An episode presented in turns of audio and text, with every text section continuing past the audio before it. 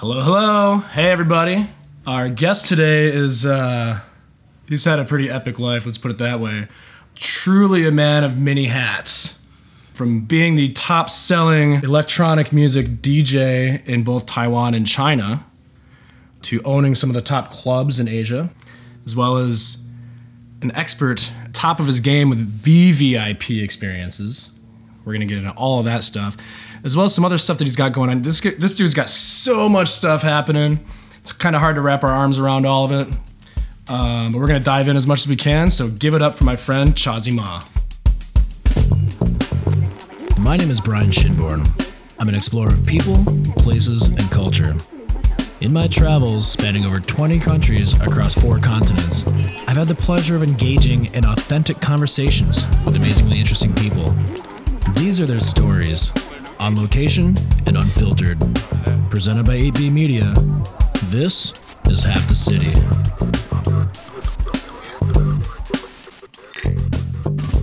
What's up? How you doing? Good man, how are you? I'm good. I'm happy to be here in LA. Dude, I'm so happy to see you, man. It's been it's been a minute, man. Yeah, totally. Yeah. So, guys, so I know.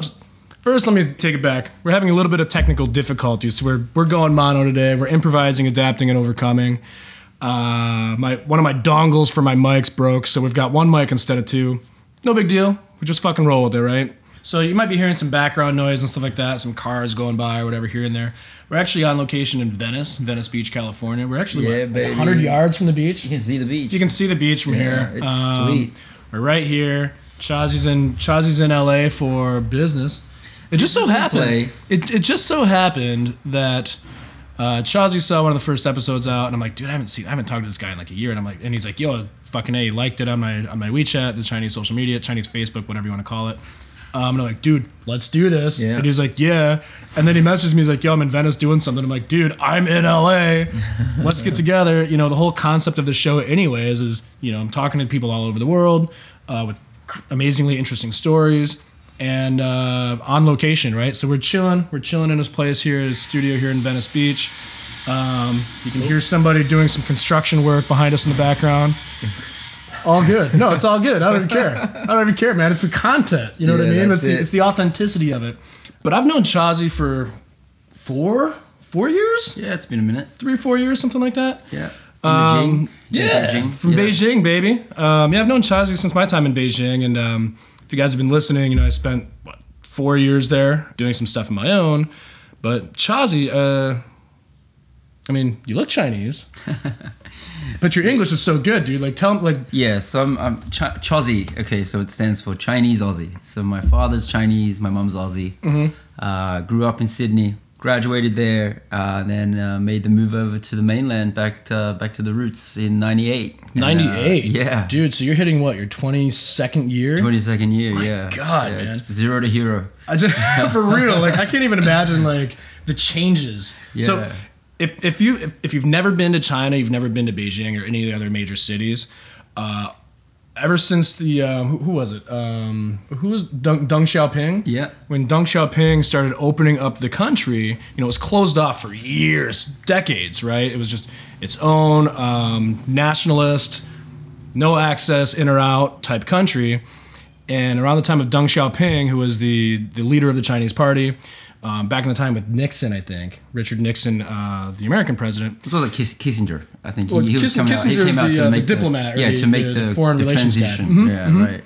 Um, but they started opening up. It was the great opening. So this was like 30, 40 years ago. And since then, the growth in China has been explosive. Yeah, donkeys and carts to Ferraris and Lamborghinis. Yeah. Just like it's that. crazy. yeah, it's crazy. And like, so you see these areas like in Beijing, for example, um, there's been so much growth that, you know, in one block, you'll see these one story, they're called hutongs. There's like one story buildings that are anywhere between 600 and 1,000 years old.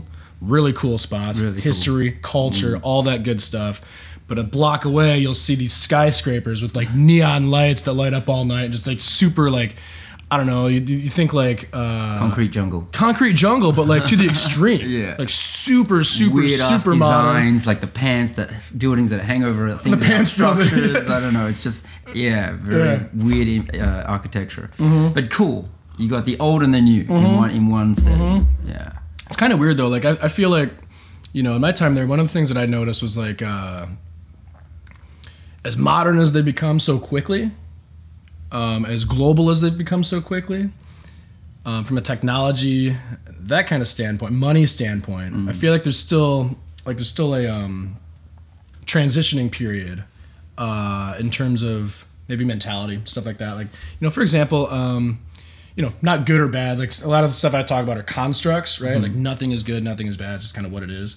But like you, you still see people like on the on the sidewalks of Beijing um, that maybe do things that one culture might be like, whoa, like what's going on? Like your jaw's dropping, that sort of thing. Um, I'm not getting get into that here, but I get into it on my on my other show, Relentless, which is coming out, um, starting to come out in another month or two. Right. But there are things that might make your jaw drop, right? Where you're just like, whoa, but it's because it's so far removed from what you're used to with your culture and your constructs. Yeah. You know. But I just think it's interesting. I just, you know, things are happening, things are changing, whatever. Well, you gotta. I mean, that's the whole point of travel, right? You want Yeah. your jaw to drop. Right. Good or bad. That's I mean that's you the know, thing, you're gonna, right? You're gonna go somewhere and be like, "Fuck, did you see that?" Or "Wow, look at that!" You know, it's just part of the whole cultural experience. And- Mm-hmm. Absolutely. And, especially taking your kids out there and seeing it and just saying, you know, open your mind. Mm-hmm. This is the world. Don't be like closed off into one bubble. Absolutely, right? man. Explore, travel. Dude, absolutely. Like I'll never forget uh, the first time I came back to America when I moved to Beijing. I grew up in a small town in Michigan, right? And so I so I went back and I bumped into this lady that I knew from very young age. And she goes, "Oh, Brian." She's like, "What are you up to these days? What are you doing?" And I go, "Oh yeah, you know, I'm living in China right now. I'm living in Beijing." And she goes, she looks at me. She's like, "China." China, Brian, I'm so scared for you. What are you? Are you safe? Blah blah blah. blah. Oh, it's communist, Brian. Da, da, da, all this stuff. and I look at her husband. Her husband's standing right there, and I look at her. I go, actually, it's pretty amazing country. I mean, it's super safe. Feels Yeah, safe. very I- safe. People are welcoming. You know, if you try, if you take a stab at learning their language, that goes miles. Yeah. You know, it goes such a long way. Um, you know, it's it's a good time. And then her husband's like, her husband's like, honey, you know, I was stationed in Japan in the Navy, right? He's like, I bet he's having the time of his life. He's like, I know I did. I thought he was gonna say, "Oh, honey, I have a Japanese wife." Maybe, I Or, mean, may- maybe or we have a we have a half son now coming. I don't know. Yeah, I mean, it's a Mm-hmm. those things can happen. Yeah. No, China, China's great. I mean, it's it's 22 years, as you said, um, and uh, you know, I've seen it go from, you know, really, like I would say it wasn't really colorful when I was there, but it was exciting because um, I got there in '97 on a tour, and it was the last stop on an Asian tour, and we were in this club called Vogue '88. Henry Lee was the owner, and he he basically just said, um, "Why don't you move out here and take over my club?" I was like 19 years old or something Really? like that. I had a crew called Yum Cha Cha, so there was five of us. Mm-hmm. Uh, we went back to Australia. We all looked at each other and said, "Why not? Fuck it. We're Yeah. young. we can't speak the language. I mean, I'm Chinese, but I, I, I spoke Cantonese when I was growing up. Oh, okay. So, so when you move to China, it's Mandarin, Mm-hmm. right? And um, my Cantonese was it was like non-existent there, so it didn't really Well, work. I mean, they're completely different languages. Totally different languages. Mm-hmm. So kind of were like, you know what? Let's just give this a go. The crowd seemed quite international, and it was. It was. It was like you know there wasn't that many foreigners there then, but every foreigner that was there was working for the embassy or some kind of corporate job, Mm-hmm. Right. Um, or students. Yep. And we were like, you know what? Let's do it. So we went. We moved, three three months later, we packed our things, moved. Mum and dad laughed. Dad, dad, dad's the Chinese that you know he's from that generation that left Yeah. China back in the day Yep. to to give a better life to you know myself and and himself. Um, so the, And he's they like, thought, "What is "Oh, this six no." dad joke? Yeah, no, he'll, he'll be back. So they they kept my car for about five years and then realized it's been five years. Your car's keeping spa- wasting space in the garage. Can we sell it? Like, yeah, go ahead, man. I'm already I'm settled here. So so it's kind of funny because that generation, a lot of the kids. ABCs, American-born Chinese, Australian-born Chinese, Canadian-born Chinese. Mm-hmm. Like as they graduated and got older, they started seeing opportunity in China, and went back. Mm-hmm. And those times from like 99 all the way to you know the olympics was just like this epic The 2008 journey. Olympics. 2008 Mm-hmm. olympics and it was just this epic journey of like wow and you could just use it as your oyster and do Yeah. whatever you wanted if Yeah. you were had some creativity if you ca- and especially if you had something culturally value to valuable for the scene Mm-hmm. Right. the dance scene or entertainment or like you know anything related to culture culture and heritage Mm-hmm. um, or bringing uh, investment into China, bring foreign brands into China. Yep. You just kill it. Yeah. Right. So we were doing really well. I decided to go into the entertainment space, do clubs, music, things like that, and develop that that market, which has become one like I look at it as probably one of the biggest in the world now. If you look at every DJ, they're all, all trying to go. Every Western artist is trying to collaborate with an Asian artist. Oh, absolutely. You know, so that's the it's, it, there's volume, right? With Yeah. volume comes money, monetizing products, things like that. Um, yeah, there's a lot of um, tricky things that go on in the market, but Sure. if you can maneuver through it, Yeah. And I think the the one thing that you just got to know about going to China is um, a lot of foreigners move there. They're still very hard headed. Uh, well, how would you call it? They're it? set in their ways. They're set in their ways. Yeah, because they've lived in that bubble of whatever their culture is, and they expect everywhere to be just like that or cater to them or so whatever it's it is. like you know yeah. maybe they have a good brand or a company or they've been bought out by a, mm-hmm. a big expat company and getting mm-hmm. that package that they didn't get somewhere else. Yep. The the thing is, China's not going to change for you. No. you got to change for China. Yeah, Right, that's so- a hard lesson to learn. It man. I tell you what, like I, you know, because I think about, you know, like I, I did a couple of, or I had, a, I had some, I did some business in China myself. Um, you know, one thing I did, for example, was I produced this this soccer match right between um, Manchester United legends and Liverpool legends. So these Mm-hmm. Guys are 35 and up, recently Big retired. game. I remember that. Big game, Yeah. right? Um, we, we put that on in uh, well, we put on a four uh, five aside tournament in Adelaide, and then a, a uh, an eleven aside friendly um, in Melbourne. Mm-hmm. Yeah. Uh, and we and then we live streamed that into China and Europe and other places. And we worked with Tencent, which is one of the biggest. Yeah. Like they're bigger than Facebook, guys. Like they're Tencent's huge. One Um, trillion, one trillion dollar company. yeah, they're Yeah. one of the big three tech companies in China. Yeah. Um, but we live streamed through them. Great, you know, big reception. They're like, "Oh, this is one of the best live streams we've ever we've ever had as far as quality and all that stuff. Awesome, can't wait to work with you more." So then I take that information. I'm like, "All right, these guys want to get into China, right? These players want to play a match in China.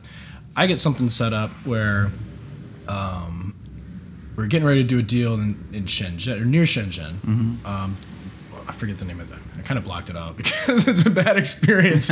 but um, in a city right next to Shenzhen, which is one of the you know this is the tech hub, one of the big tech hubs, right? Like that's where Apple products are made and stuff like that. It's right right across the um, the tributary from Hong Kong. Right.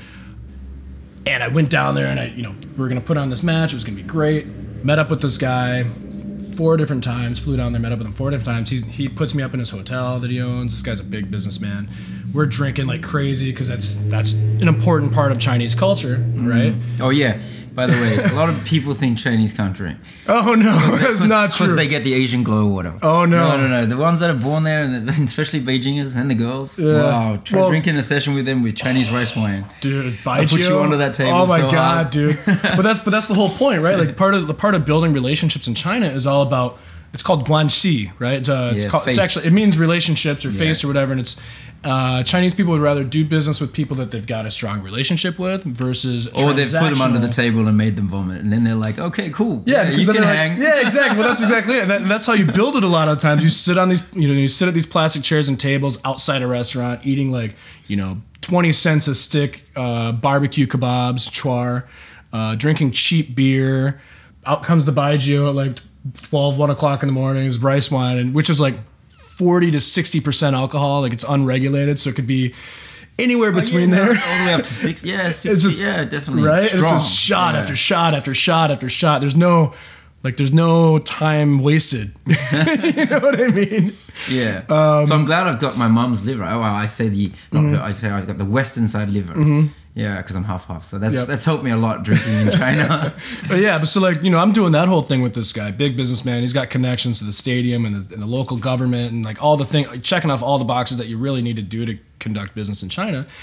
And we get to the point where we sign the contract. He's got to give us the 10% down within a week or 10 days or something like that. We could secure the players, sign the contract. Dude never shows up, never disappears. Disappears. No money sent, not responding to anything. And it's like, you know, that was one of the hard lessons I learned um, about doing business in China is that by Western standards, at least American standards, I'm sure Aussie's not not too different, but like you get that contract signed, it's a done deal, yeah. right? Yeah. Whereas in China, it's a different set of rules. Yeah, you I've. I've definitely it's definitely gone down that route, route many times. Mm-hmm. Um, but it's that same saying, you know, you get knocked down, get up again. I'm already situated there. My Yep. house is there. My Mhm. friends are there. Business is there. Yep. Um, I've just learned over the years how to maneuver through it, Mm-hmm. and it's and yeah, I've, I've definitely lost um, investment and time. Time is the most important thing for Mm-hmm. Yeah, me yeah. and you know it, it's it's it sucks but you just got to kind of learn how to be better than that Mm-hmm. but i'll tell you over the last couple of years the whole ip and uh, legal system Yep. and protection for that is it's really good Oh, dude, it's gotten a lot like better it's the last like few they just sure. Mm-hmm. really they've smartened up and it's like this is business get it done Mm-hmm. the, the shitty part is like when you are pitching for a job like in one of my businesses which is the event business um, obviously a lot of proposal work needs to be done Mm-hmm. Yep. so a lot of these companies or clients have different departments. They have procurement departments, Mm-hmm. and they're very traditional. So you might have a full Western team, say for example in Volkswagen or something like that, you, in a big Western company. Mm-hmm. So when you meet with them and you get the job, you're talking to obviously the more Western-minded CEO and things like that. So they Mm-hmm. Love your technology, they love that you're Western and Chinese, and they love that you get the concept. Yep. Boom. Okay, I'm going to launch this, and you're going to do this and that. I'm like, yes, I'm going to do all that for you, and I'm going to do that for you and then it trickles down through the system to procurement. And procurement they usually bring in because it's kind of I think it's legal when you have a, it's the it's the law that you have to have a local Chinese as your your finance department to head that department Right. to sign the bills. And that person is trained in a way where their job is to save money for the company mm-hmm. at all costs. Mm-hmm. Save money, which means uh, no, I don't understand that concept. Why does it cost that much? Because I can go online and look for it. I can go to five other companies and they say it costs this much. Mm-hmm. Because other companies are trying to take your idea or they're fake faking the uh, the tech or something like that. And they're smaller companies. So you get into these things where it's like, no, the budget's low, and then this. A few months later, it goes back to the big boss, and they call you, hey, why are you? Uh, why have they changed the company, or why are you not doing the job? You know, your procurement said that this was way too expensive, and like, but I approved it, and then and then it goes back again. So Yeah. most companies will have like a second budget because of that fuck up. Right, right, right. mhm. So they kind of like the contingency. They know that that's going to happen. So that's a little bit tiring, but it is getting better.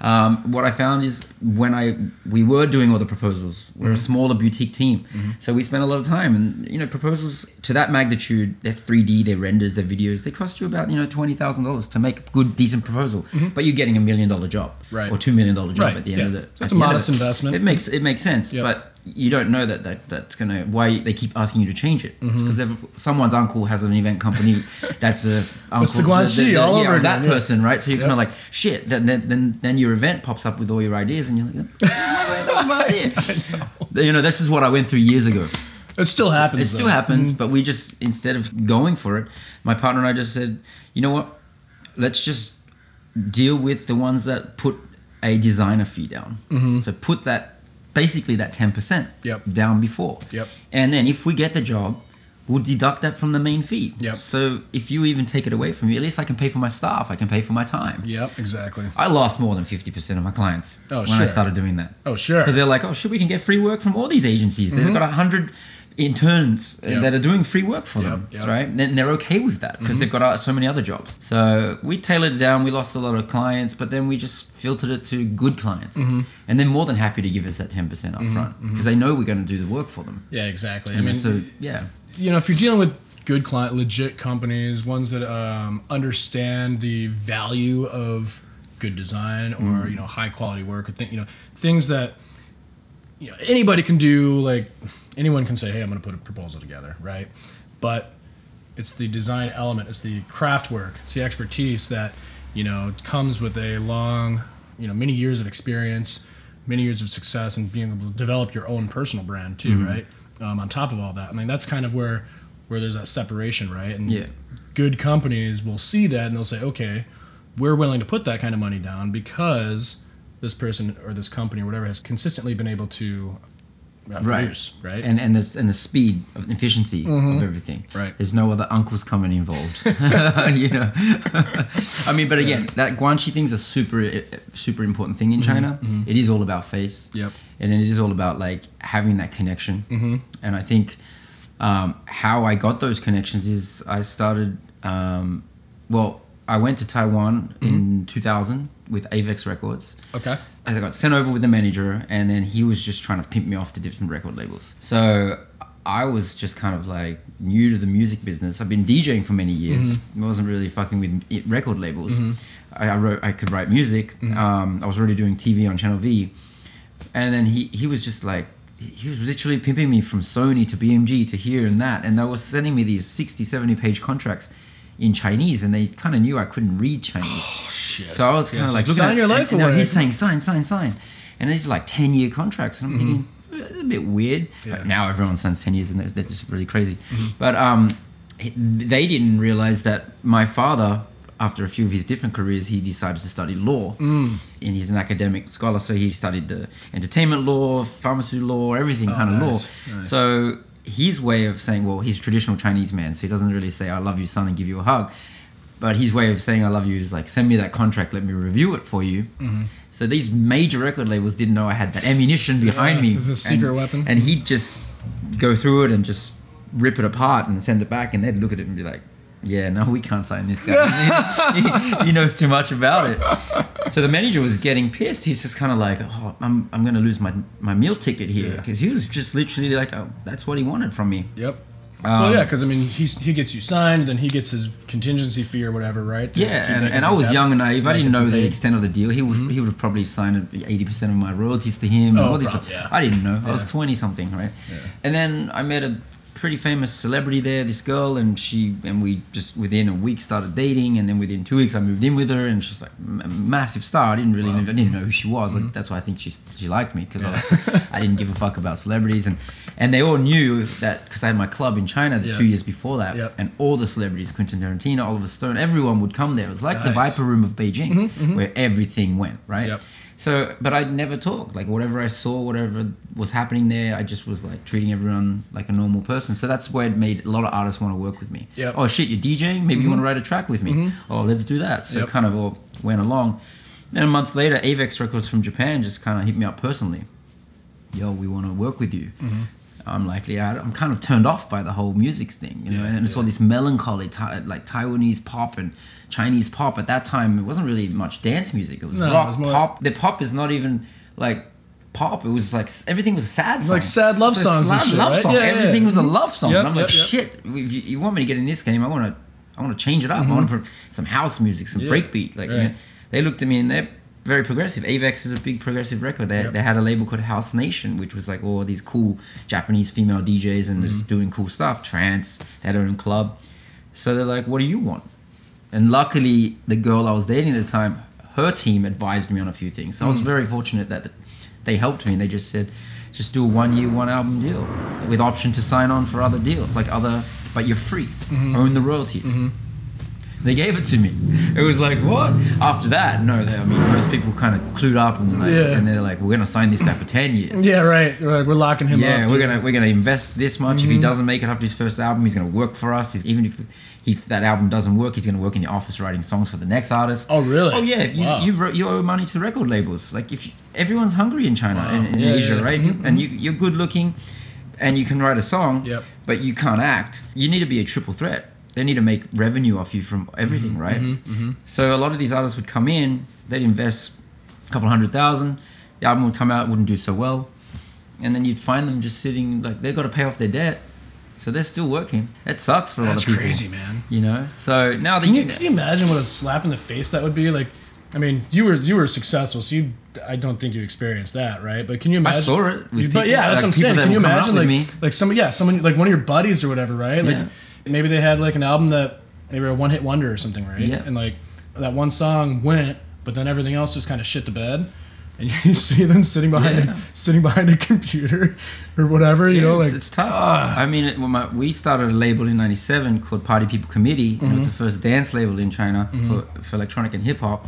And uh, one of my boys that was coming up, amazing writer, composer, producer, uh, rapper. Mm-hmm. He's- He can rap in Chinese, English, and uh, even in in German. Oh, nice. Mm-hmm. Like awesome, Young Kin, his name is. Um, when that happened, they promised him to release his album and mine at the same time, a dance and a hip hop one. Mm-hmm. They went with mine, and unfortunately, he didn't get it. But he worked it. He worked and pushed me, and then um, you know you could see it. He wanted it. Everyone like you know, oh, shit, it's my time. Yeah, I've been yeah, working yeah. so hard at this shit, Yeah, and I'm sure. good. I'm talented, but you're young, right? He just flipped the switch. He just said, you know what? I'm still young and I'm fucking great. I'm gonna go get my MBA. And then everyone looked at me going, "You're gonna fucking own a record label one day." Yeah. Now this guy's like moved to Boston, still writing music, has a flipping house company, a real estate agency, yeah, yeah. killing it. You know what I mean? So he, he turned it into a positive. But a lot of other people just get depressed and be like, "Shit, man, I, I was I was good at that." Was, Right. And then I've, I've got that just shows you your, your character. You've just got to fucking Yeah, keep, absolutely, keep man. going, man. Absolutely, man. You I mean- get that break, Yeah, but well- it's just tough. Well, and it's one of those things. It's like whether it's the music business or whether it's like uh, uh, you know, film and TV or this shit or anything you do, right? Like it's not it's not about how many times you fall or get kicked in the face or whatever. It's about how it's how you respond to that, Right. Right? It's like how do you get up? Do you get up and say, okay, that was a fucking speed bump.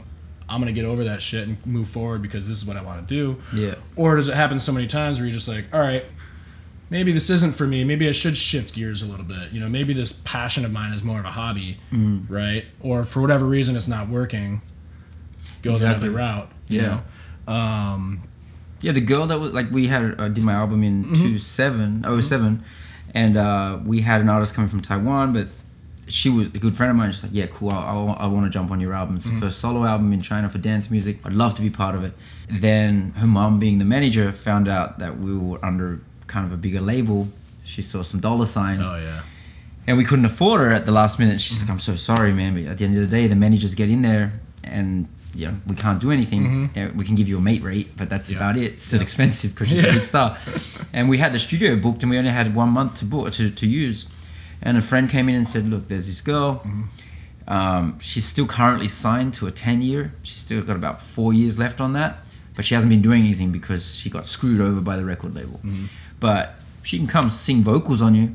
Just you know, don't really mention her artist name because her artist Really? is still owned by Oh, the label, right? So do you put like her actual name, or you put just, her name. or do you just anonymize it? put her uh, actual name because she had an artist name, but we put her actual name. And then um, we did that, and she killed it. She came in the studio. I gave her the song, the lyrics, and I, I just said, you know what, just keep record on. Yeah. She nailed it. I didn't even record the second take. I just we just edited over it. I didn't. Wow, this girl is great. Yeah. And I'm like, I have four more songs with female vocals. Could you do this for me? No worries. I'd love to do it. So she smashes this out.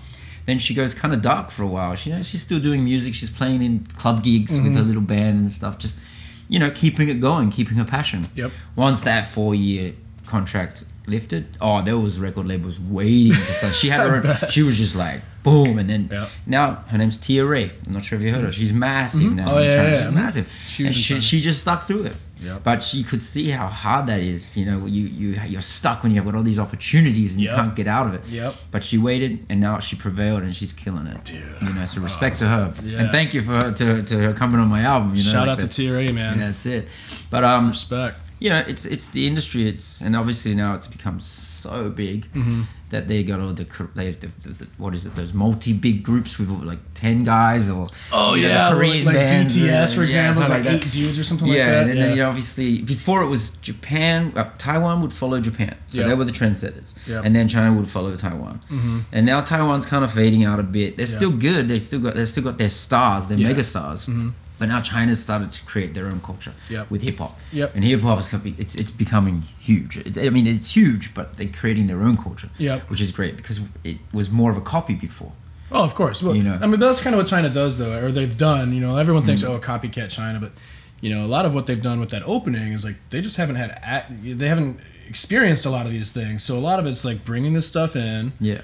kind of learning about it, and then taking it and making it their own. Yeah. Right. But it could be done so wrong in so many ways, Yeah, I mean, right? yeah, for sure. But at least sure. now they've kind of they've they did it that way. Then I think the government saw it was becoming too adapted from the American or Western hip hop culture Mhm. in ways of like maybe they were worried it's kind of getting too out of control. Yeah. Um, so they kind of banned it for a minute, which Yep. is really crazy, right? Mhm. Who bans hip like a band and stuff?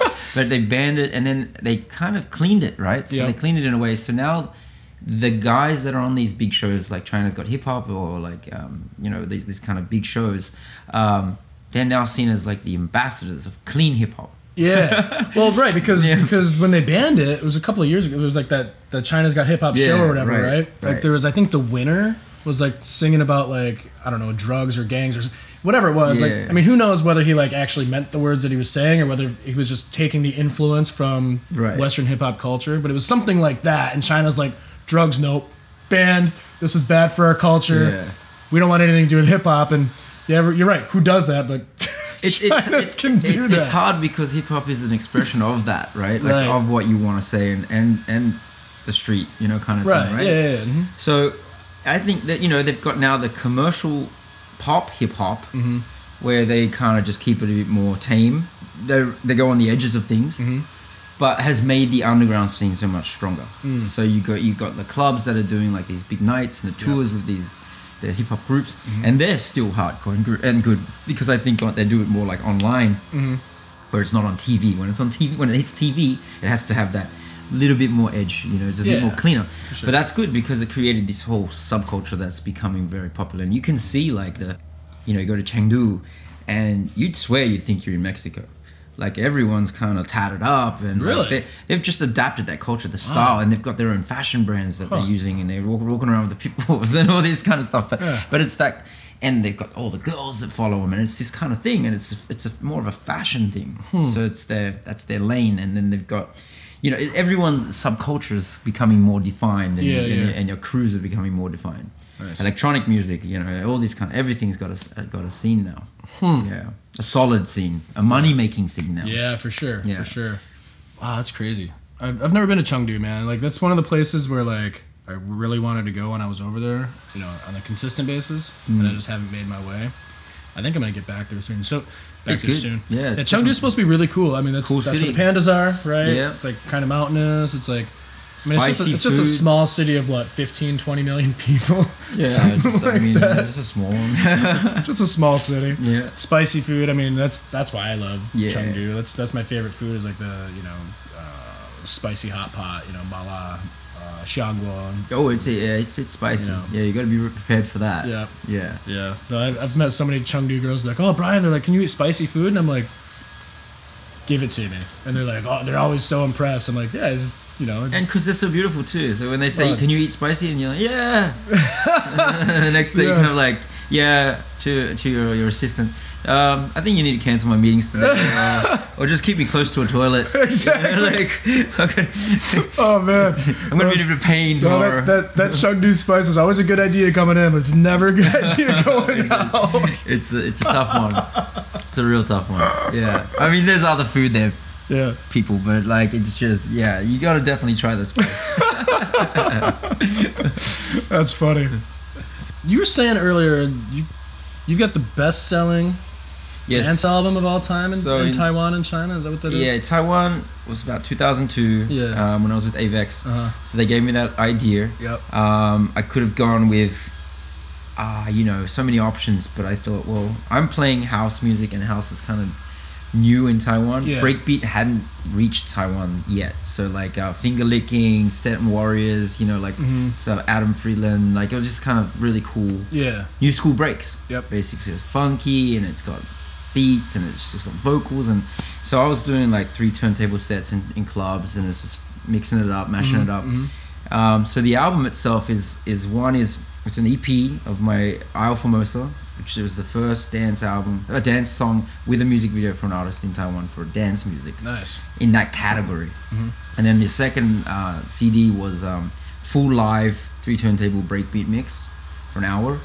And then the third one was a, a live house mix of um, some of my favorite artists in the world, but house Nice. music, funky house, vocal house, classic house. All of this would be called EDM now. Well, yeah, I mean electronic dance music. It kinda Um, rolls but back then, like, and still to this day, but uh, you know, we had styles. Okay, that's a techno DJ, that's a Yep. breakbeat DJ, that's a trance DJ, or that's a he's he's a Jungle. yeah jungle drum and bass. Mm-hmm. Everyone was defined.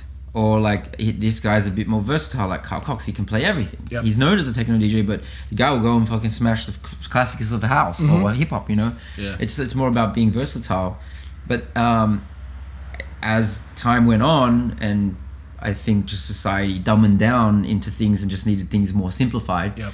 Um, people came up with oh let's just call it EDM, but that that EDM came up with that whole like that ultrasound or that old like it's more of that Yeah, like- very commercial EDM. right. It's not techno. It's Right. not trance. It's not this. I don't know what it is. It's noise to me. but uh, everybody fucking jump. I, I mean, there's no, there's no like, there's for me, there's no talent in that. I like Yeah. to see a DJ that actually produces something, or like Right, right. their sets are not programmed. Right. Um, you know, so I kind of went a little bit disappointed in that culture. But then a good friend of mine that does some pretty big festivals and owns clubs in, in around the world, he basically was just like, look, it's still a business. Yeah. People are into it. Mm-hmm. It's like, fuck, how do I flip the switch? I'm definitely not going to DJ this stuff. Well, right, because if you're, I mean, if you're not feeling the creativity of that or the creation of that, I mean, you Yeah. can still. You can I mean, flip it. You you've been in the business for years, right? I mean, you can still flip that uh, that mindset, right? Right. And still, you know, rather than being in the creativity side of it, you can be more on the like promotion or Yeah, or be just more of us be behind the scenes in the tech. Yeah, yeah, because yeah, I, sure. I have a tech company, right? Yep. So we were doing we were originally using those for high end events and Mm-hmm. and um, projections and mapping and stuff like that. So we're like, why don't we just design the festivals and give tools to these EDM DJs? Oh hell yeah, dude! Like even though I don't like the music, but hey, why don't we make it more visually you can exciting? still help create the experience. experience, Yeah, right? mhm. So if you look at it like Ultra and all that, they started a bit more. Like they went really big with it. Tomorrowland, big EDM sound, mm-hmm, mm-hmm. but then they started adding all the different stages. Carl Right. Cox has Renaissance in there, which is doing more techno. So then it's obviously like people are for the first few years they're listening to the EDM, but then they'll they'll venture over to that stage mm-hmm. and they're like, oh, this is all right. So then they're slowly changing. And you can mm-hmm. see it in the scene that it's moving. People are kind of like steering away. They want more quality in techno. Or like they mm-hmm. want more trance or they want more this. So just giving them the promoters giving them more options Yeah. is better. If it's just giving them one sound and dumbing down the whole world this is what it is. And unfortunately that's what happened in china. Yeah. they didn't go through transition. They just went from oh let's just stop all house and techno in most of the big clubs now and just put in these mainstream oh because he's number one that Mm-hmm. must be the music right now mm-hmm. or number 2 mm-hmm. and that's what the sound is. Right. noise Right. right? So these clubs just followed it. But now you can see it's been going like that for a couple of years in china. They're slowly slipping in every now and then. They'll throw in a really good techno dj a mm-hmm. really good underground dj and people are like digging it. They're feeling it. Oh this is good. I don't have to just stand there and throw my hand in the air. Right. you know like i can actually groove i can actually feel it you know Yep. kind of thing mm-hmm. so it's good but yeah we just and obviously the djs are all programmed so they like the big festivals. Mm-hmm. And i get it because you're paying so much money for the ticket and the dj needs to know when the fireworks is going to go off and mm-hmm. needs to cue and everything's queued up and so it's very kind of rehearsed. But that's what like a normal concert is anyway like if you went to madonna or whatever you're paying Right. that she's live but she knows exactly her cues so that's how the you know the, the big edm djs they're mostly cued djs Yep. so last year in Macau, we were part of. We designed an EDM festival called Jigsaw.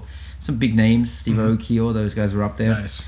But what I noticed is from the rave days back in the day, Mm-hmm. they, the DJ would never stop. It would be a 12 hours of non-stop music. You Yeah, know, the sure. DJ would just go into play on, play on, play Yep, on. yep. And each DJ knew their they knew their time. If you're a warm up, you're a warm up. Mm-hmm. Yep. If you're 10 p.m., you're 10 p.m. Don't bang out music at, like it's 4 a.m.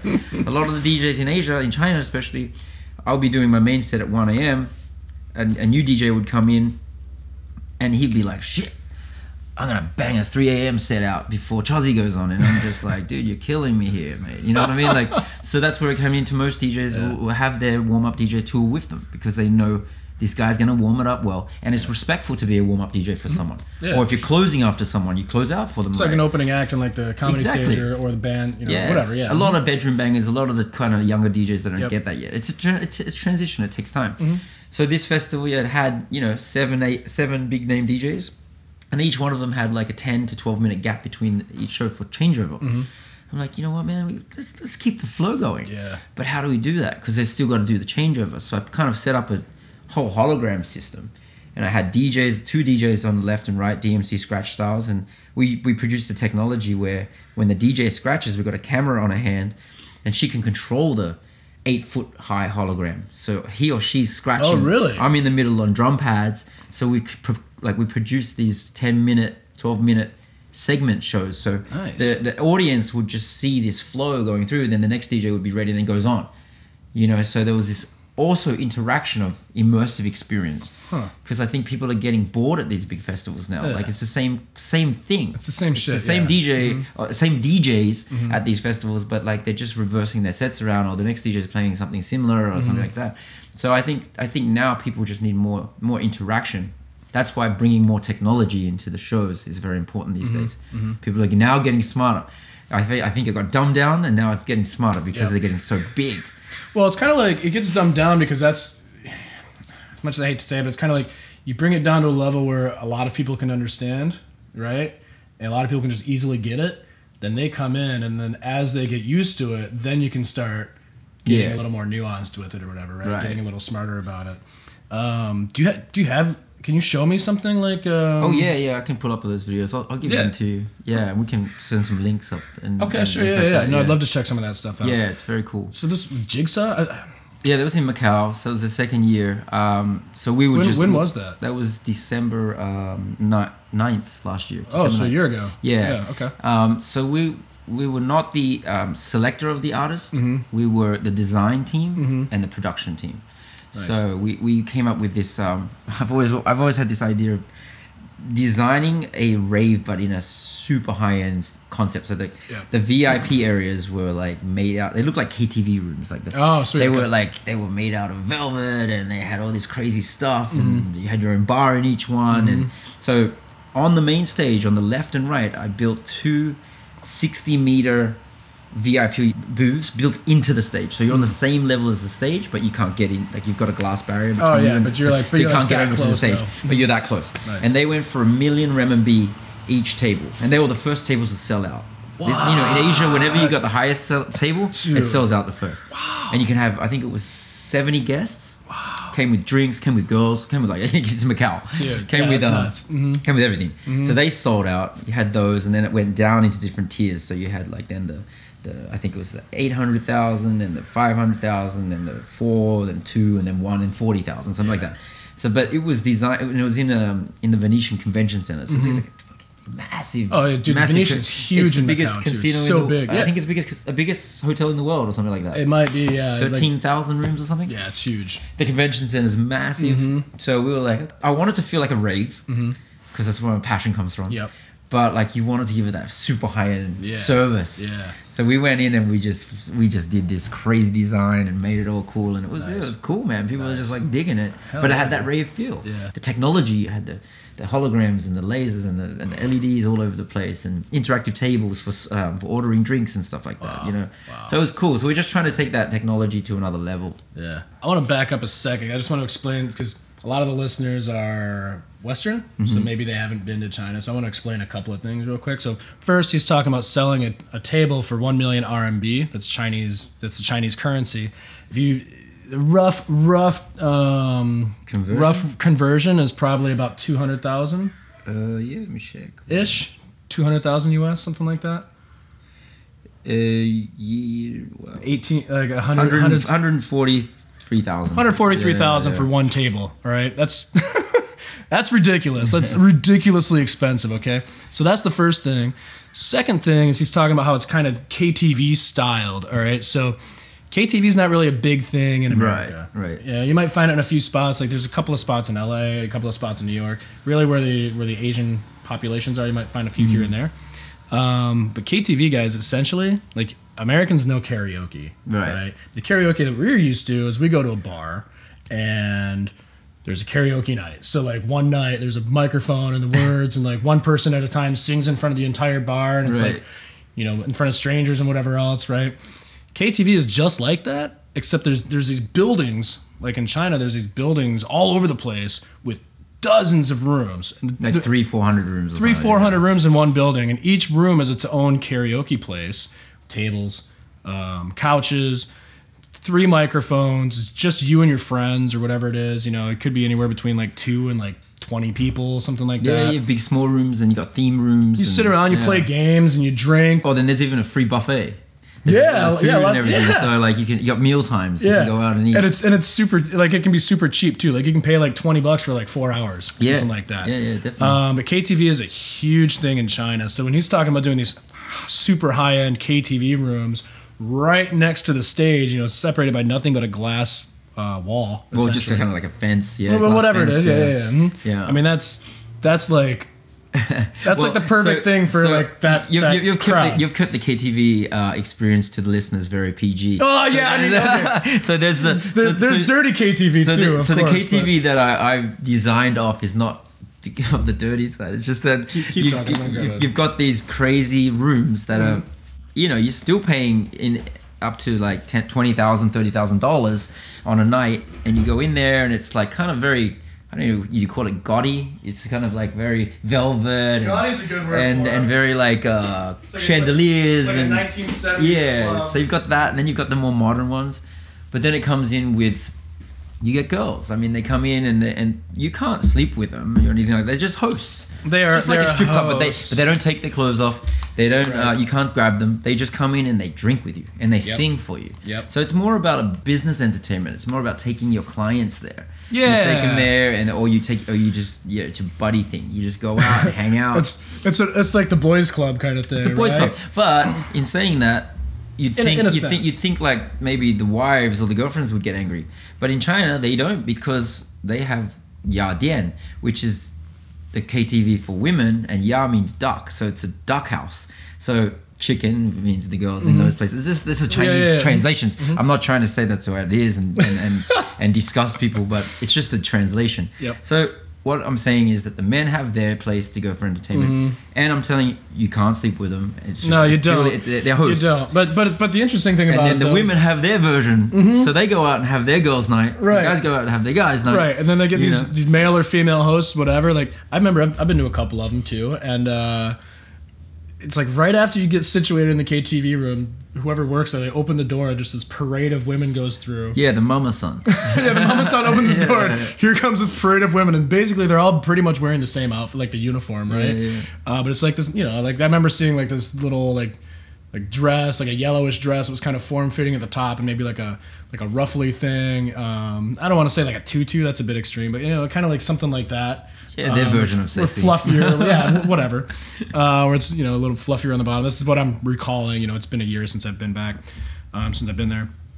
But yeah, so they bring out this parade of women, and you basically you point and you pick pick which one you like, and they'll they'll hang out with you the whole night. They'll Yeah, pour and, drinks and for also, you. I mean, it might some some, might, some might, people might be getting put off by this, but they're they're not there. It's not- it's they're, not a brothel. It's not prostitution. They're It's there just- because they're working there. it's just straight up entertainment. it's completely company. legal. Yeah. Like they've, they've got Yep. benefits. It's it's a job. Yeah. You know. So so, but it, it's like it is a good place for business and things. Mm-hmm. But my point is, I they're very extravagant the rooms. So I wanted to take that extravagance, not the girls, but the extravagance to Right. a rave because I think the ballers that would buy that table are used to that kind of situation. Mm-hmm. So you have to de- dump like you have to de- demographic You got to go with what they like. with their with their legs. So I was like, how am I going to sell these tables for a million? Yep. Okay, the well, these clientele are the guys that go to these kind of places. As soon as I advertise that.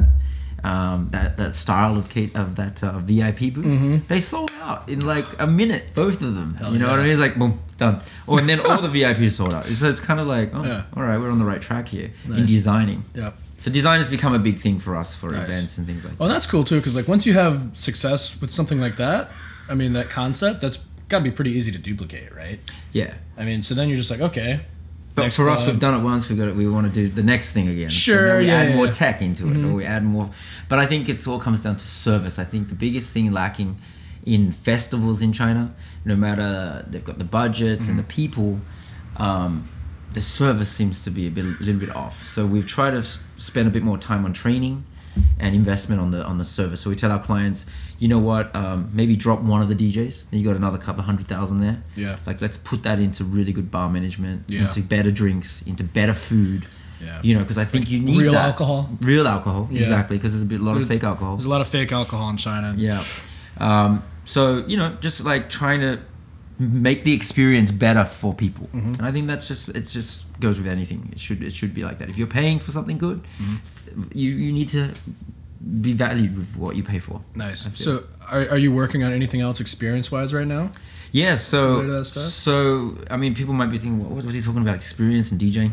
So I No, that's that's awesome. Like it's Yeah. it's incredible stuff because no, I'm trying to get to where how where the experience the experience and the tech comes from. Oh, so, so- okay. Uh-huh. So, I have a company called Oracle Projects International, Mm-hmm. and we started in 1995 doing rave parties in Sydney. So Nice. Chris Sefton, the founder, was just doing lasers. Mm-hmm. I was kind of guy breaking into the warehouses and and and bringing like the DJs and just doing these underground raves, right? And we were Mm-hmm. slowly making money as teenagers and turned it into a business.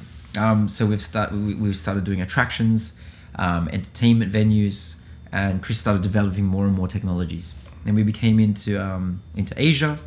We built the Fountain of Wealth in Singapore Suntec City as Hmm. an attraction.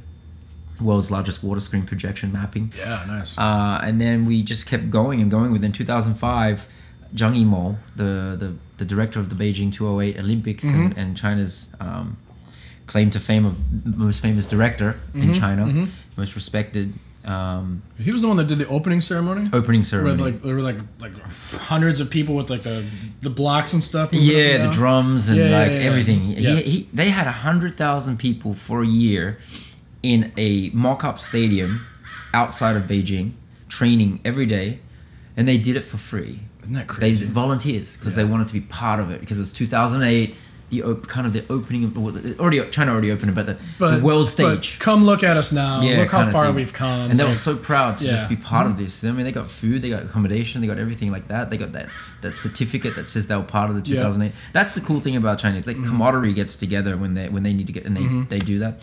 Um, so he he found out we had technologies of a dome. So inflatable dome as Yeah, a venue. yeah, yeah. So it was in concept stage for us because we were kind of like doing events in ballrooms and in convention centers. And we're like, you know, we need to take this out of that traditional space. Mm-hmm. Like, imagine we had a venue that could be immersive. So we, we kind of were like, oh, on the drawing board, we blow it up with air, we project on it, and you can take people from one experience to another through mapping and projection. And it was on the drawing board. So Zhang Yimou came to us. He found he he heard of us, and then he's like, "I want this for my press conference."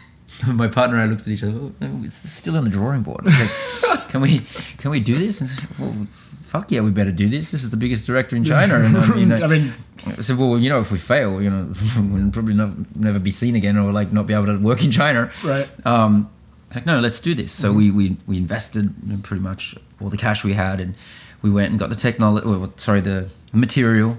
Um, we got the team to build it. We came in, put it up, went off. We mapped it. We, f- we built a technology that's aligned. We did an alignment for the projection. So what you project on the inside reverses on the outside. Yeah. And then the next day it was on every newspaper front page. You know, press conference on CCTV, which is their main TV station Yep. there. Um, and then we just started getting you know corporate jobs, um, car brands, fashion brands, and the brand just grew ex- extension like huge. isn't it crazy? Like you know, you, you you have an idea and like you might think, hey, we're not ready, we're not ready, we're not ready. But you know, if you stumble across somebody that's got some, I don't know, power influence, I guess, for lack of better terms, and they say, this is what I want this from you. Like sometimes, or whether that or whatever, sometimes you just need that fucking nudge. You just make it happen. Sometimes you just need someone to like push you off the fucking tree branch. You're gonna fucking fly or you're gonna die. Yeah. Either way, you know, like you got to do it. You, got to do it. Mm-hmm. Because there's so many other hungry people out there. Because if you're not going to do it, somebody you know? else will. you know? Exactly. Yeah. So we, you know, we're doing good with that, and um, so getting back to the what's coming up next with that company is obviously doing events and fashion shows and things like that, mm-hmm. and of, and also I wouldn't say money's drying up, but I'm saying like brands are being more cautious now, so they're not mm-hmm. lavishly spending so much money. Right. So it's harder to get those big corporate jobs now, unless it's a global car launch like we just did for Volkswagen or Right. something like that. But But I mean, a lot of these brands are getting smarter too because, you know, again, their their promotional and marketing stuff is developing too, right? So like, mm-hmm. you know, like even with like tech startups in China, for example, like I I swirled around that ecosystem for a couple of years, and a lot of those tech startups think, hey, the best way to grow the company. You know, get users or whatever it is, is just to make a big splash, spend a lot of money on advertising, hmm. do something, do something to get the Guinness Book of World Records on something. Right. So your Guinness is always out in Beijing or wherever else. You know, there's this big event, right? World record something. It's Yeah. some of the most ridiculous stuff you've ever heard. it is. yeah, But but they're like, hey, we get that, and then we've got you know, there's press. You know, we get a certificate. We can brag about it, all that stuff. Yeah. Uh, and they just throw money wherever they can because they feel, hey, you know, we put this money out now. Eventually, someone's going to come in and you know start. The users are going to start a start coming on board, and they're going to grow their base, right? Um, I think a lot of the companies in the last couple of years, again, speaking from the tech side, um, I think like a lot of them started realizing, especially with like the shared bike stuff, like Mobike and Ofo and stuff like that. That was a big bubble burst. I mean, there, they yeah. spent so much money acquiring. So you know, China kind of started the bike sharing concept, right? So now there's Lime bikes and stuff like that around here. Um, China kind of started that concept, and it came this way. But the way China, the, the big ones, Mobike and Ofo are the two that I remember most. Yeah. they grew by just spending shitloads of money, right, to, to get these users and just boom, boom, boom, boom, boom, and they're growing up and they're getting, you know, they're, they're getting these huge valuations, you know, billion dollars, whatever it is, in like less than a year, Yeah. from from nothing to a billion in less than a year, just absolutely unheard of.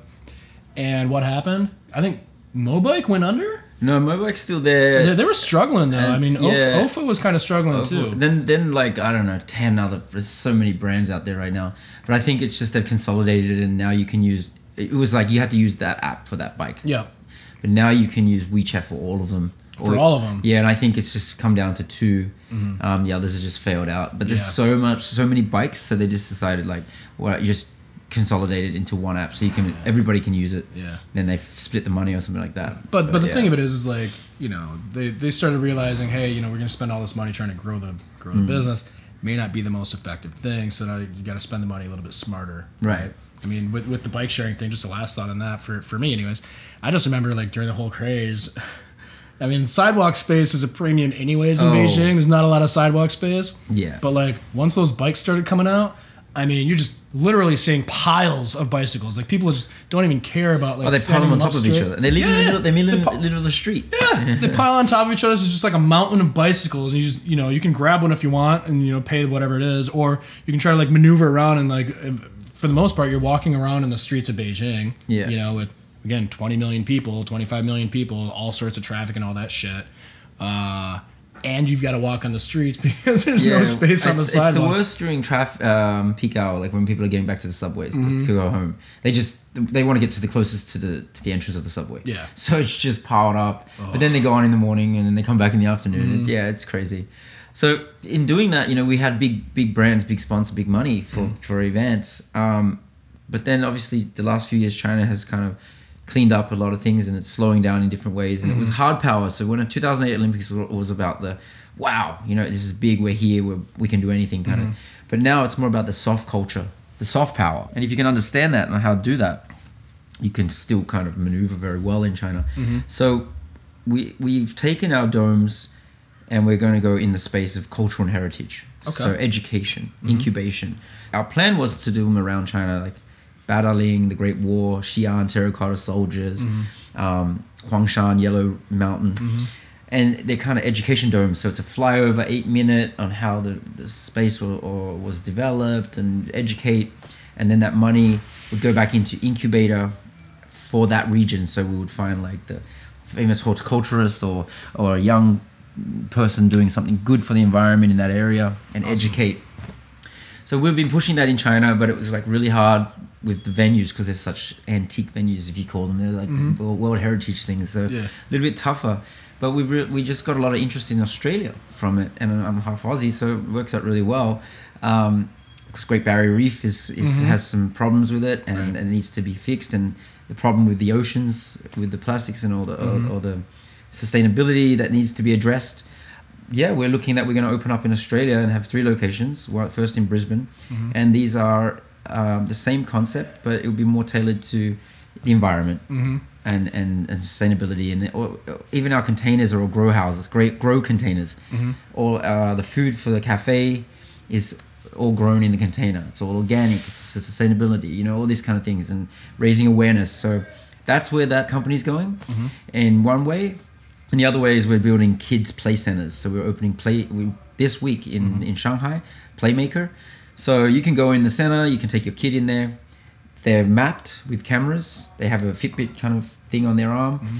It teaches the kid like if he kicks a football or rock climbing, it will track them and it will show a light if they're rock climbing and say, oh, it will remember your name. Oh, mm-hmm. James, go left. Be better for you. So it, the games will help you play your sport better or, or learn.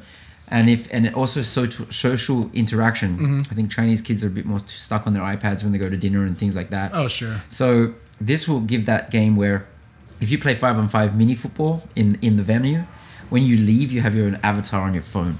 Hmm. So you can still continue that game with your five new friends, which Oh. creates play dates. That's awesome. Which creates parent interaction. Yeah. Which creates another time for them to come back. And when they come back to the center, it will remember your name again. Oh, last week you scored this. Why don't you uh, try to achieve for this? So it gives them a bit more exercise and that just like that whole interaction and, and becoming more social. Hell yeah, I, I- think that's a big thing too. Like, I mean, Americans may not quite understand that, but uh, the, so the underlying thing, the underlying theory behind this with Chinese, you know, for so long there was that one-child policy, right? And so because these families were only having one kid, they were kind of raised like little empire emperors, or you know, they still are. Uh, no, no, that's what I'm saying. Like, no, but there's a there's a there's a word in Chinese. I forget what it's called, but it's like little emperor, or little like little king, or little queen, or whatever. Yeah, they get where- everything they want. you know, just imagine being, you know, only children in America. You know, you guys were spoiled, right? I'm not. I'm one of five, but uh, so I had to fight for my food. but you know, uh, there's like every every kid is like their only child, right? So they're the, they're just spoiled by their parents, right? They get all the best things and all this stuff.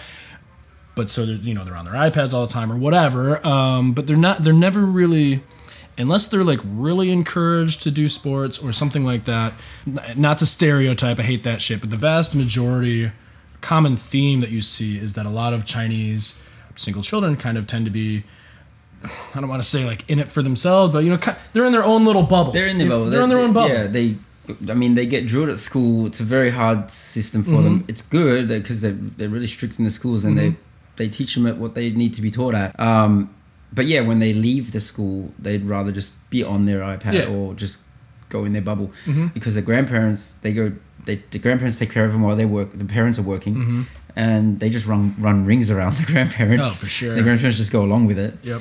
now with it's opened up so everyone can have more kids and they're getting younger Mm-hmm. and everyone's they, they they need that more interaction but yeah just having these centers where they can getting them they- to do they- something yeah, where it's wanna- combining their interest with the stuff on the iPad, it is video, you know, gaming and stuff like that, It's, and a, then it's an and- iPad game, but in a in a live setting, like in a huge space where Yeah. they can they can climb that rock wall, but then it would light up and teach Yeah. them. Oh, put your hand there, and it, it's, it's, they think it's just fun, but it's actually teaching them. Yep. So then they then they find themselves actually in a real rock climbing center without the light, Mm-hmm. and they didn't realize that they got it subconsciously, subliminally from that, right? Mm-hmm. Nice. So so we're, we're just trying to use a lot of the, t- and I think it's also because we're getting older, and then my partner had a, a daughter recently, so Mm. he's he's flipped the switch on like, yeah, we don't really want to do clubs anymore, and I'm like, yeah, we've done clubs all our life, you know, it's Sure. we can still design them, but that means we're just designing it from afar. We're not. Mm-hmm. Yep. I mean, we make sure it's all teched out. Yep. But like running a club these days, I have no interest. It's just Mm-hmm. in China. It's very tiring. You as an owner, you you should be there pretty much almost every day, Mm-hmm.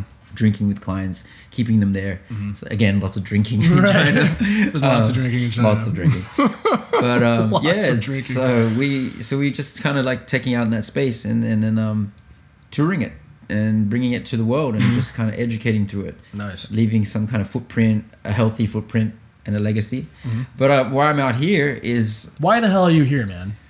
so so I, just to backtrack a little bit of how I met the guys I'm here partnering with. Yep. Is I have a V, VV. See, here comes down to another hat of what I Mm-hmm. do. I have a VVIP travel business, and I, as I, as I was DJing and touring around the world in my younger days. Um, I didn't really get to enjoy the cities because you'd fly in, you'd DJ, and you'd Mm-hmm. leave. And there's a lot of I'm really into travel and like cultural and food. Big big sure. Mm-hmm. thing about food, and just like homing out, broing out with like locals. Yeah. And I was like, damn, I really wish I could go back to those cities. So as the career went on, I'd say to promoters, you know what, pay me less, but give me a few more days in your city so I can hang out. Mm-hmm. And then doing that, you'd meet more people, and I was very lucky to meet a lot of high profile people in my club that I owned in Beijing, Susie Wong. Mm-hmm. Yep. And it became like a, th- a a thing where I just keep going back to people's homes and different cities every year. And then uh, and on my WeChat, which is like the Chinese Facebook, I'd post, and Chinese fans and Chinese high net worth individuals would start contacting me and saying, "Yo, we want to go to these places. Mm-hmm. You think you could put it together for us?" I was like, "Yeah." So I tailored a few, and I was like, "I'm still paying. Why don't I just charge these guys a, Yeah. like a, a service fee or a tailoring fee?" And it just came it just became big. And then i started contracting like a couple of families and now i've got a few corporate clients but we tailor it for people we know. It's, there's no advertising. It's kind of word by mouth. So this is the VVIP Yeah, it's experiential VVIP. tourism, something it's like that. It's tailored by Chozie Ma so it's just me and the client. My team will interview them what do you like to drink what do you like to eat what do you, Uh-huh. what's this and that so basically the client comes in flies in jet private jet yacht whatever they land they get to go to the best restaurants so what, would be like a place that maybe you've taken people to, just to kind so, of get an idea? Uh, one of my dear friends, best friends, Golvin Friedland, Mm-hmm. um, that own Ivanhoe Films, um, Crazy Rich Asians. They Yep. own that. So I, you know, we spent a lot of time together holidaying and going around. And they own a property in Positano, Italy. Mm-hmm. Uh, they bought, they purchased Franco Zeffirelli's home, Romeo and Juliet, the most famous music compo- composer in Italy. Mm-hmm. Yep. And uh, they acquired that home and turned it into a private hotel. So we started going there about seven years ago, and it's like my favorite place to go in summer. Every summer I'm there, and that's some a place that the Chinese would go. They would ne- it was never on their radar before. Mm-hmm. And then they see that oh my god, this is like so different, but we can't speak the language, but we really want to go there. So I just thought, well, I'll tailor it for you. Yeah. We got everything for you. Got a translator, or I'll go with you, and I'll have my holiday at the same time. When you leave, I'll stay on and do my thing. And yeah, there would be, you know, there would be the yachts there. There would be everything. So was, uh, that's one place. Then we have experiences in Thailand. We have a property there. We have Japan. We take them to New York, Australia. So it's it's wherever. w- uh, Russia. We have an office now. Nice. Um, the Russian experience, you know. So it's anything that they want, anything goes, kind of thing. But it's more about connecting and networking. So Yeah. it's it's actually like we will tailor it. So if you're coming into Italy, um, we'll think who else is there during that time, Mhm. who could benefit your industry or your career or meet.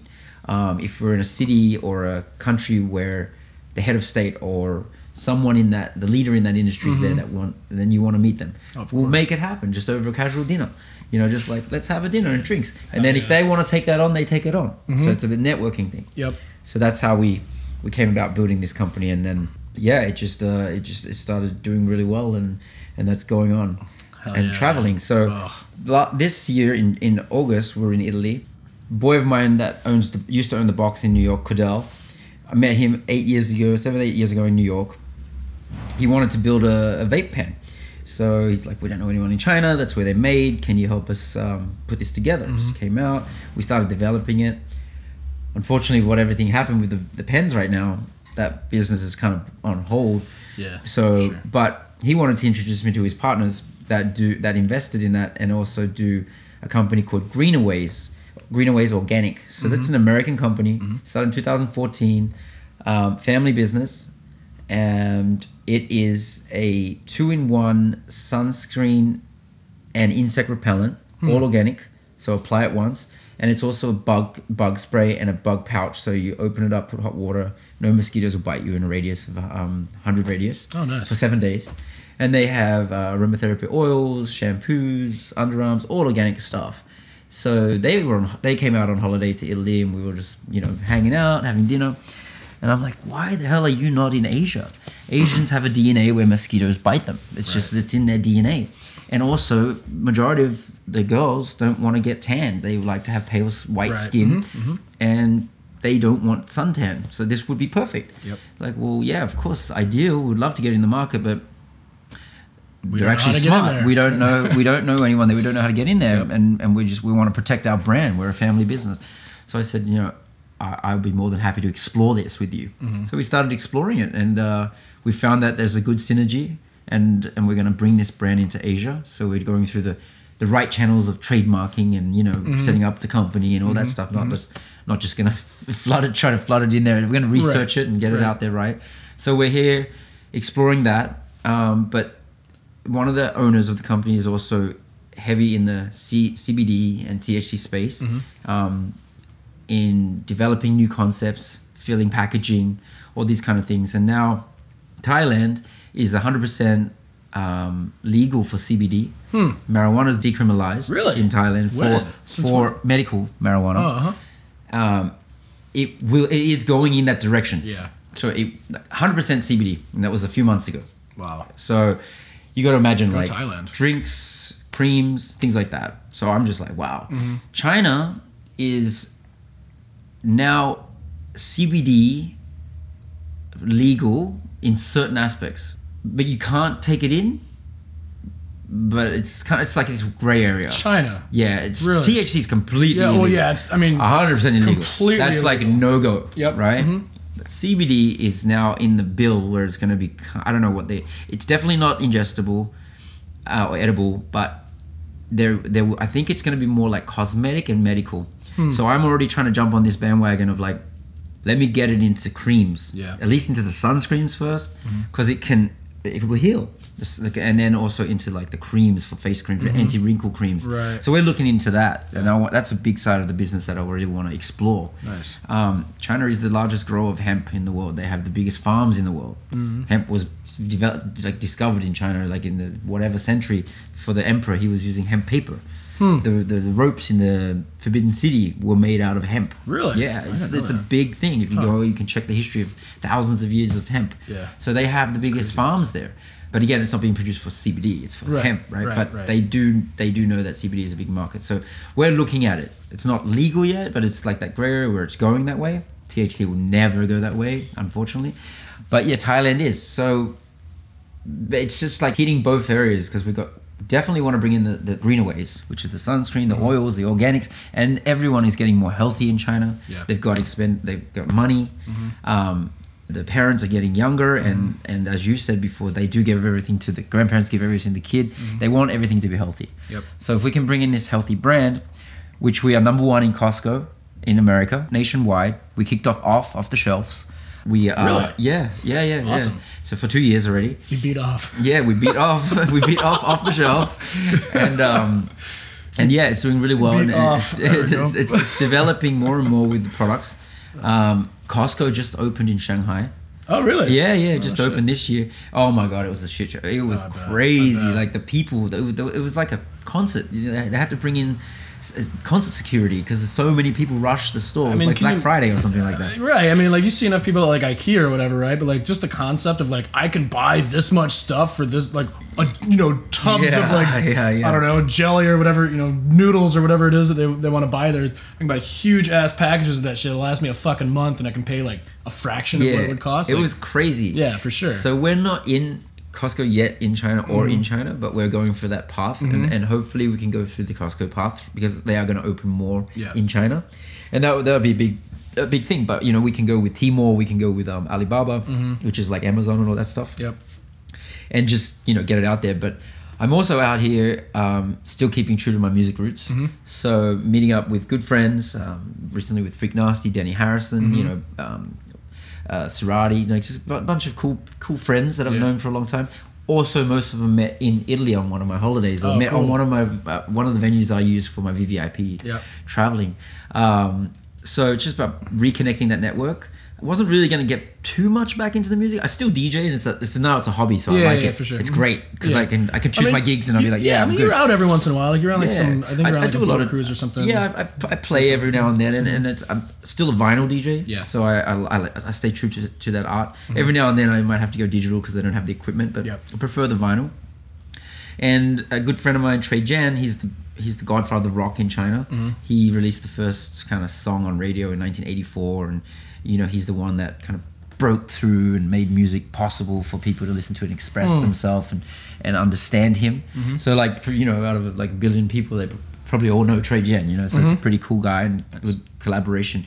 And he's very interested in. Um, doing a lot of remixes and collaborations and his his passion behind the rock is jazz and hip hop so Nice. I was like, well, you know what? I I'm in LA, and I might as well use utilize my resources and get to these contacts Yep. and see who wants to work together.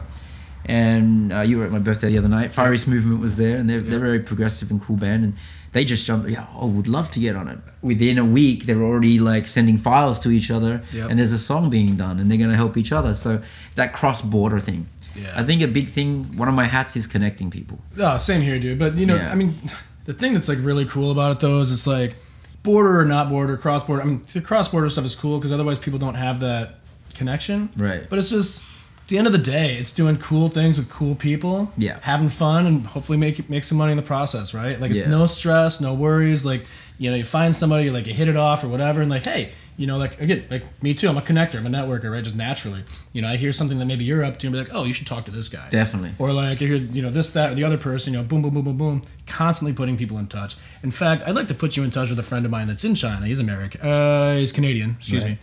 Um, he's, I think he's Canadian, but he's lived in LA.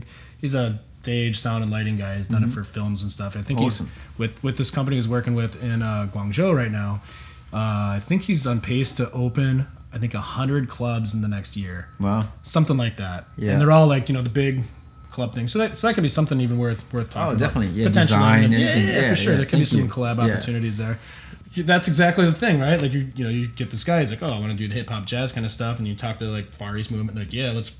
That Yeah. sounds cool. Like, boom, Yeah, there's that. you know. And then they're, then they're working on something, and you know, yeah, chances are, you know, maybe you don't get anything out of it, right? Like for me, a lot of times it's like I just do it because you know what? fucking A, you know what I mean? everything Like- comes around, man. yeah, no, It that's it all exactly comes it. back around. Like, that's exactly you know, it. It's, I- it's like you're paying it forward. I know whatever, that you I, if I'm hungry one day, there's a bowl of rice for me. Yeah, You know what I mean? Like, exactly. yeah. I fed a lot of people in my club with free Yep. tequilas, man. yeah, yeah, for that- sure. If I need that rice, it's out there. Yep. But yeah, I mean, it, it's cool. And then now they're connected. So there's already five, six people connected. That's almost an album. If he has a new one, then Mm-hmm. I'll come in and say, look, you're doing, you're going to do a China tour next year. Give me the contract to do all the tech for you. Why don't we, Yep. Why don't I make your stage more cool, you know, Mm-hmm. and stuff. So, so that aspect. So it's just about reinventing the wheel, connecting, trying to make sure there's, you know, things are moving forward and there's Yeah, there's, there's for cool sure. things coming. Yep. So yeah, it's cool. So uh, so LA's been like it's been good. I mean, I, th- I think I've been here for four weeks. Um, in that time, I also went to Mexico for a couple of days, Mm-hmm. and uh, it's really funny. So they're like, "What's your name?" Chozie, Chinese Aussie. They're like, "Okay, okay," and then one of them looks at me and says, "Okay, so you know we call Chinese Chino." And we call foreigners gringos. Mm-hmm. So how about we call you Chingo? and I'm like, yeah, I love it. And he's like, why don't you make a song out here, like, and just throw that chingo thing in there, and like, you know, make some kind of like Mexican beat. I think it would be really interesting for you because that's a really funny name, and I think people will catch it. Yeah. And I was like, I just I started thinking, yeah, I should just I should just fuck with it and make like a make a fucking remix or something or Yeah, like some kind of song. sure. That, would be really funny to have mm-hmm. my my chingo name in Mexico. I mean, who knows? It could be a hit. No, Dude, you could be huge in know? Mexico, man. Good chance. You know, you just gotta have fun with it. Yeah. That's what it's all about. Yep. Yep. And when people can laugh at it and you can see it as a funny thing too, it, it makes it so much easier and better, Exactly. right? For sure, dude. Oh man, fucking love it. where so okay, so where you're, you're heading out tonight, right? yeah. So where um, do you what do you like? What's going on? Like, what do you what's up next, man? I got a nice 17-hour flight to Uh-huh. Australia. Oh, a little short one. Yeah. Um, Is that direct or? It's direct to Melbourne. Wow. Uh, I'm from Sydney, but I'm going to Melbourne for Christmas. Um, I, I haven't been there for a couple of years, so I haven't seen mum and dad in a while. Yeah. But uh, yeah, so as I mentioned, the ocean conservation. Well, I was focusing on ocean, but now I'm gonna we're gonna change the name to planet conservation. There's a lot more that needs to be addressed Yeah. to the world and to the younger youth and education. So knock out Christmas on, on, on my business partner's farm. He, he has a horse farm and just kind of sleep under the stars. Yeah. You know, get some good food. Hell yeah. Um, just be one with nature, and then go see mum up at Byron Bay. It's a beautiful place. Uh, dad in Sydney. Mm-hmm. But along the way, see the locations where we want to put up the the domes Yeah, for for the sure. conservation program. And it's just fucking cold in Beijing right now, so I think I need to be somewhere warm. it's It's snowing there. cold. You Is it snowing? It's snowing. Yeah, Wow. yeah. So I'm doesn't like, even snow much there. Like it gets cold. Yeah, no, It it- fucking cold in Beijing. it gets cold. Desert, so yeah, no, a lot of times you don't see. This uh, year they got a lot of snow. Really? Maybe it's because they just had the air and style, and Mm. uh, a lot of focus and cameras are on the on the on the winter uh, Yeah. Winter Olympics that are coming Oh, up. right, uh-huh. So I think you know it's I don't So know they make it snow. that shit happens like that. Have you Yeah. seen the skies out here? How everything's those chemtrails. Oh, yeah, yeah, crossing? yeah, uh-huh. I mean that's not a conspiracy. I've been out here seeing that like I've been seeing it going every day. Like Jesus, they, they're like what are they cooling down the planet? Right. You know. Anyway, it's another story, but Right on. um, yeah, Australia for a bit, and then um, I meant to come directly back here to to finalize some um, investments from here in New York, Mm-hmm. and and bring out some of my Chinese partners to see the operation. Mm-hmm. But I've been living out of this suitcase, and I I, and I, I didn't prep I didn't realize LA was gonna be. I got here just before Thanksgiving, so I didn't realize it was gonna be cold on Thanksgiving. It was cold, Mm-hmm. It was cold. and I didn't bring like enough 40s. clothes. Yeah. Now it's it's beautiful. Yeah, yeah. And I'm preparing for like I didn't want to bring my winter gear and this because I'm going straight to. um, it's going to be 40, gonna be a- 43 degree, uh, 40 degrees heat in Australia. Celsius. Celsius. Which is like 120 Fahrenheit. it's 40. Yeah. To, when I Uh, arrive tomorrow, almost it's 115 ish, something like that. It's, it's fucking ridic- hot. Oh, this year in Australia is like the worst fires and everything. Oh. It's Like you guys get it a lot, but we, Yeah. we got hammered this year in Yeah. Australia. Hammered, Yeah. really bad. Um, so yeah, I'm, I'm going from like to that extreme. Mhm. And if I, yeah, I've got to. I've, then I've got to go. Maybe I've got to go back to Beijing to just, like just get new clothes, Right, yeah. or just buy new clothes when I get back here. But I'd probably be back end of end of um, January Mm-hmm. with some exciting news about the music.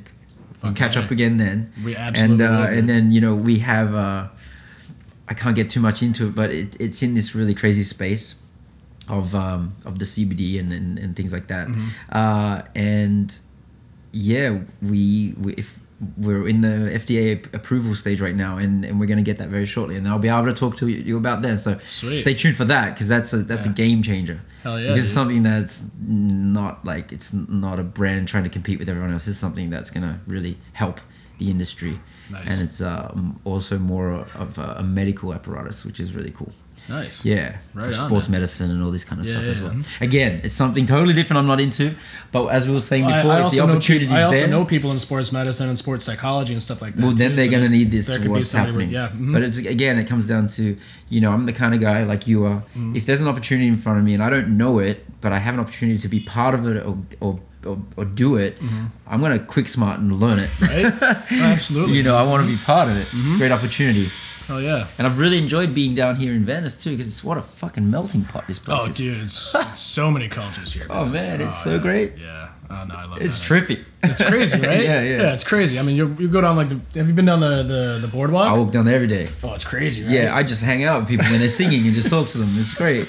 Get some inspiration. Yeah, exactly, dude. There's so much art down there, whatever, and weirdos and stuff too. But you know, there's all sorts of people down Had there. some great conversations Oh with yeah, weirdos. yeah, I know, I know. That's where some of the best conversations come from, man. Like people that you, you know, you think might be the furthest out there. They're the ones that are thinking completely differently. yeah, yeah, Yeah, No, yeah. I mean, yeah, it, some of them flow. you Yeah. know, like Fuck yeah. yeah. Right on, man. I think this is a good good point to wrap it up. Feels Cool. feels pretty natural. Um, been a good chat. Yeah, definitely. Um, anything specifically you want to plug, like right now?